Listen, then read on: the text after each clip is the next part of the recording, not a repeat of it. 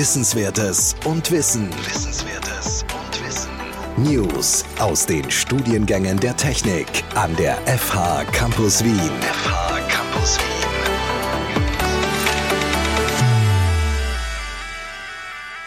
Der erste Schritt in einem Softwareprojekt besteht aus der Analyse der Problemstellung und der Erfassung von Kundenwünschen. Diese Phase wird als Requirements Engineering bezeichnet und stellt die Basis für das gesamte Projekt dar, von der Aufwandsabschätzung bis zur Qualitätssicherung. Je professioneller Requirements Engineering durchgeführt wird, umso weniger Fehler und Missverständnisse müssen später kostspielig behoben werden. Requirements Engineering ist als Lehrveranstaltung im ersten Semester in unserem Masterstudium Software Design and Engineering angesiedelt.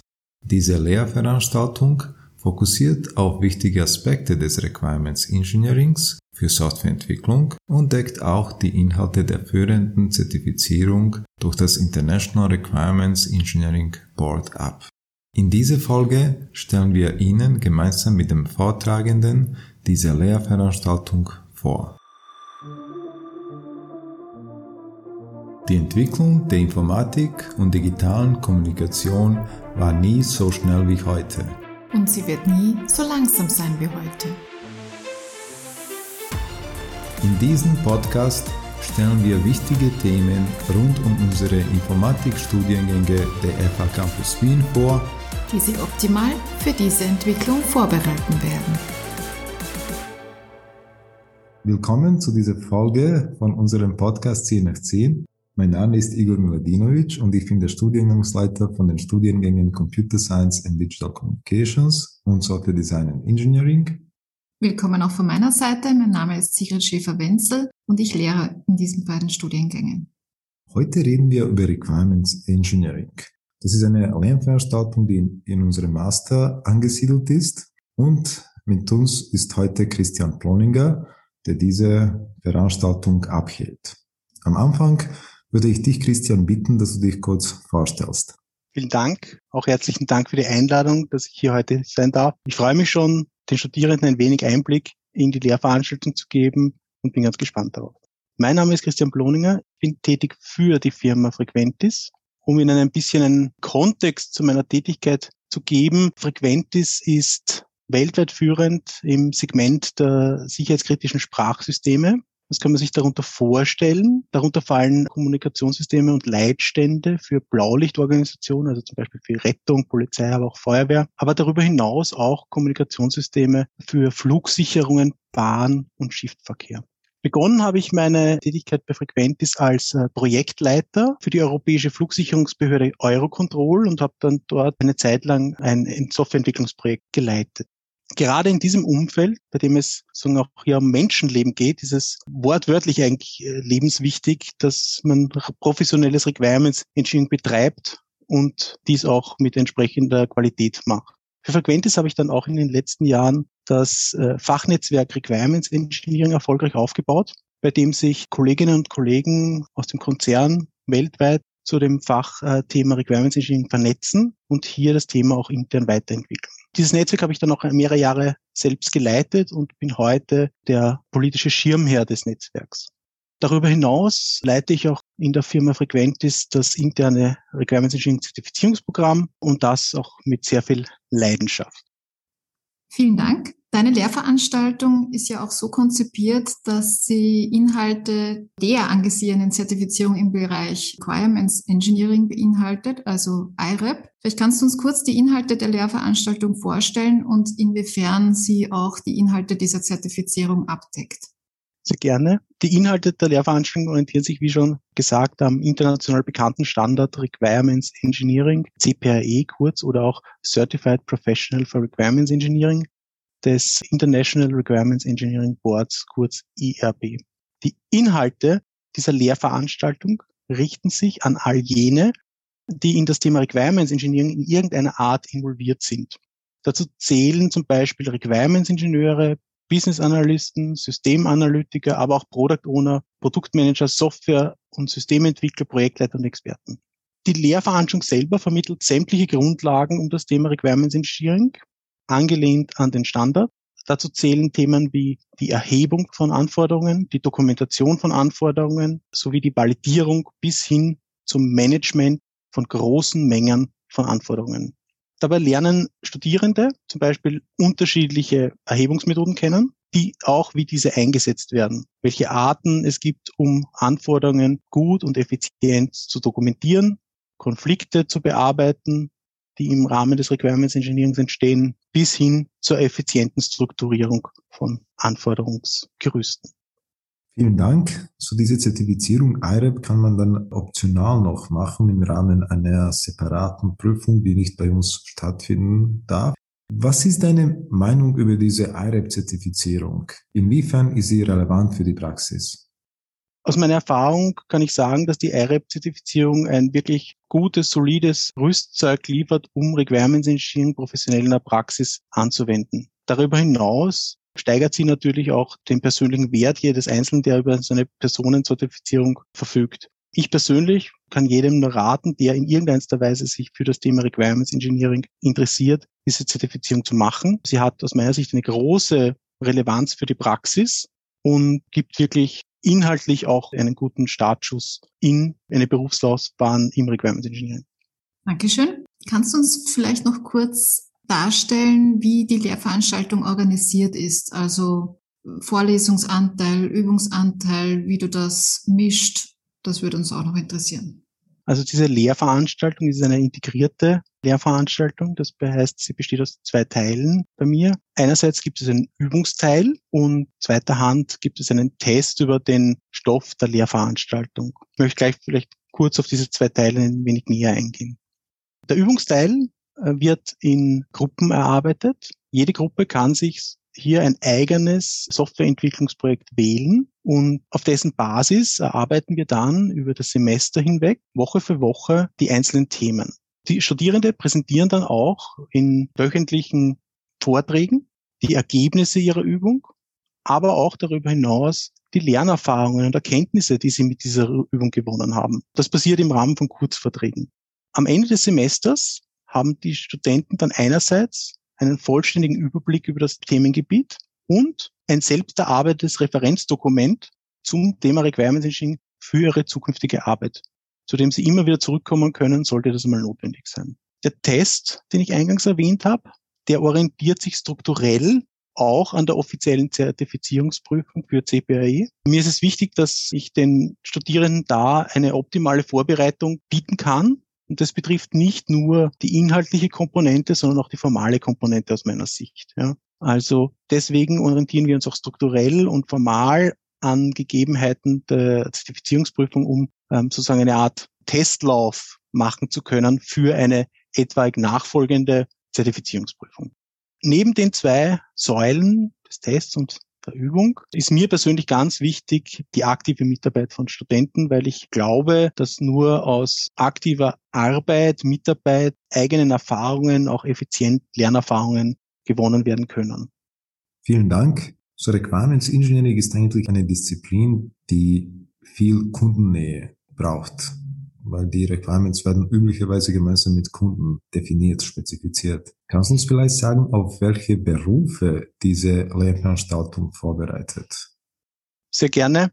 Also im Rahmen meiner persönlichen Entwicklung hatte ich das Glück, Softwareentwicklungsprojekte aus den unterschiedlichsten Rollen, Berufsbildern heraus betrachten zu können. Und eine für mich wirklich wichtige Erkenntnis, die mich auch dann für das Thema Requirements Engineering begeistert hat, ist, dass Requirements Engineering einen extrem hohen Anteil oder Einflussfaktor für den Projekterfolg hat. Das heißt, mit gutem Requirements Engineering bzw. schlechtem Requirements Engineering kann man den Projekterfolg in einem hohen Maß beeinflussen. Das ist wirklich das Spannende für mich. Und weil das so ist, weil dieser, dieser Einfluss von Requirements zum Projekterfolg ein recht hoher ist, ist es auch so, dass Requirements Engineering als Tätigkeit grundsätzlich für relativ viele Berufsbilder in der IT relevant ist zu unterschiedlichen Graden, muss man auch sagen. Die Kernberufsbilder, glaube ich, sind die Themen als Requirements Ingenieur tätig zu sein, aber auch Systemarchitekten und Business Analysten, für die zählt das eigentlich zu deren Kernaufgabe. Also wenn man sich nicht für Requirements Engineering begeistern kann oder will, aber gern in die Architekturrichtung gehen will, auch dort ist Requirements Engineering ganz wichtige Komponente. Also Requirements Engineer, Business Analysten, Architekten, diese Rollen sind Experten im Requirement Engineering. Äh, darüber hinaus glaube ich aber auch, dass es für Projektleiter relevant ist, aufgrund eben dieser, dieses hohen Einflussfaktors. Product Owners und bis zu einem gewissen Maß äh, müssen auch Softwareingenieure oft Requirements Engineering in ihrem Bereich mitdenken und Software-Designer auch. Also die, die Frage ist insofern eigentlich leicht zu beantworten. Grundsätzlich hat es für fast alle äh, Entwicklungstätigkeiten aus meiner Sicht ist es interessant. Besonders interessant ist es für die Rollen des Requirements Engineers, Systemarchitekten, Business Analysten, aber auch Projektleiter. Danke. Wenn du jetzt deine Lehrveranstaltung auf drei Inhalte komprimieren müsstest, was sind so für dich die drei wichtigsten Inhalte, von denen du dir wünschen würdest, dass das alle, möglichst alle Studierende mitnehmen? Ich möchte es vielleicht in zwei Komponenten teilen. Und zwar einerseits in den Komponenten der Fachkenntnisse und zweitens in die Komponente der Persönlichkeitsentwicklung. Im Bereich der Fachkenntnisse ist es mir wichtig, dass Studenten ähm, erkennen, dass Requirements Engineering ein wichtiger Schritt ist, um Projekterfolg zu sichern. Requirements Engineering ist auch nicht etwas, was man nebenbei machen kann. Also es zahlt sich immer aus, für ein Projekt Requirements Engineering zu machen. An zweiter Stelle ist es mir in den Fachkenntnissen relevant, dass es darum geht, dass Studierende lernen, sich auf das Wichtige zu fokussieren. Requirements Engineering, man kann Requirements Engineering sehr lange und sehr breit betreiben. Aber es ist wichtig, das Relevante zu identifizieren, um effizient arbeiten zu können. Also die Konzentration auf das Relevante. Und das Dritte ist, dass Studierenden mitnehmen, dass es im Requirements Engineering nicht darum geht, lange Dokumente zu schreiben. Also es ist oft ein Vorteil gegenüber dem Requirements Engineering, dass da einfach nur viel lange Dokumente geschrieben werden und das ist die Tätigkeit. Darum geht es gar nicht. Vorher schon kurz gesagt worden ist, Requirements Engineering ist ein Prozess, der sehr stark auch mit dem Kunden arbeitet. Dieser Prozess, der geschieht halt nicht auf Dokumenten, sondern er geschieht hauptsächlich in den Köpfen der Softwareingenieure, aber eben auch in den Köpfen von Kunden. Daher und das ist, glaube ich, auch wirklich eine Essenz, die mir sehr wichtig ist. Gutes Requirements Engineering kommt nicht ohne Kundenkontakt aus. Wenn all diese fachlichen Komponenten sozusagen gegeben sind, dann bin ich schon sehr froh, Lehrende das mitnehmen können aus meiner Lehrveranstaltung. Darüber hinaus versuche ich aber auch, unsere Studierenden bei der Persönlichkeitsentwicklung beziehungsweise bei ihrer Entwicklung für ein zukünftiges Berufsbild zu unterstützen. Und da glaube ich, ist es ganz wichtig an erster Stelle, dass Studierende lernen, das ist aus meiner Sicht für die IT eine Kernkompetenz, dass sie ihre Abstraktionsfähigkeiten verbessern, also die Fähigkeiten in unterschiedlichen Abstraktionsebenen zu denken. Als Softwareingenieure haben wir oft mit sehr komplexen Systemen zu tun. Die Fähigkeit, zwischen unterschiedlichen Abstraktionsebenen zu unterscheiden und auch diese zu wechseln, ist aus meiner Sicht essentiell, um diese Systeme effizient bearbeiten zu können. Die Entwicklung der Abstraktionsfähigkeit ist der erste Punkt an der Stelle. Der zweite ist, und das ist auch, glaube ich, im Fachkenntnis schon ein bisschen angeklungen, beim Requirements Engineering gibt es einen Trade-off zwischen Vollständigkeit und Relevanz. In meiner LVA versuche ich den Studierenden beizubringen, dass es nicht um Vollständigkeit geht, sondern dass es um Relevanz geht. Dass es darum geht, dass sie ihre Zeit sinnvoll einsetzen, dass sie sich auf das Wichtige konzentrieren und nicht in Vollständigkeit verlaufen ein sinnvoller Einsatz der vorhandenen Mittel, und in diesem Fall ist es die persönliche Zeit der Studierenden, ist eine gute Übung für das zukünftige Berufsleben. Und das Dritte, was ich Ihnen versuche mitzugeben, ist das Thema Management Summaries oder Elevator Pitches. In meiner beruflichen Laufbahn sehe ich immer stärker, wie schwer es scheinbar ist, gute Management Summaries zu erhalten.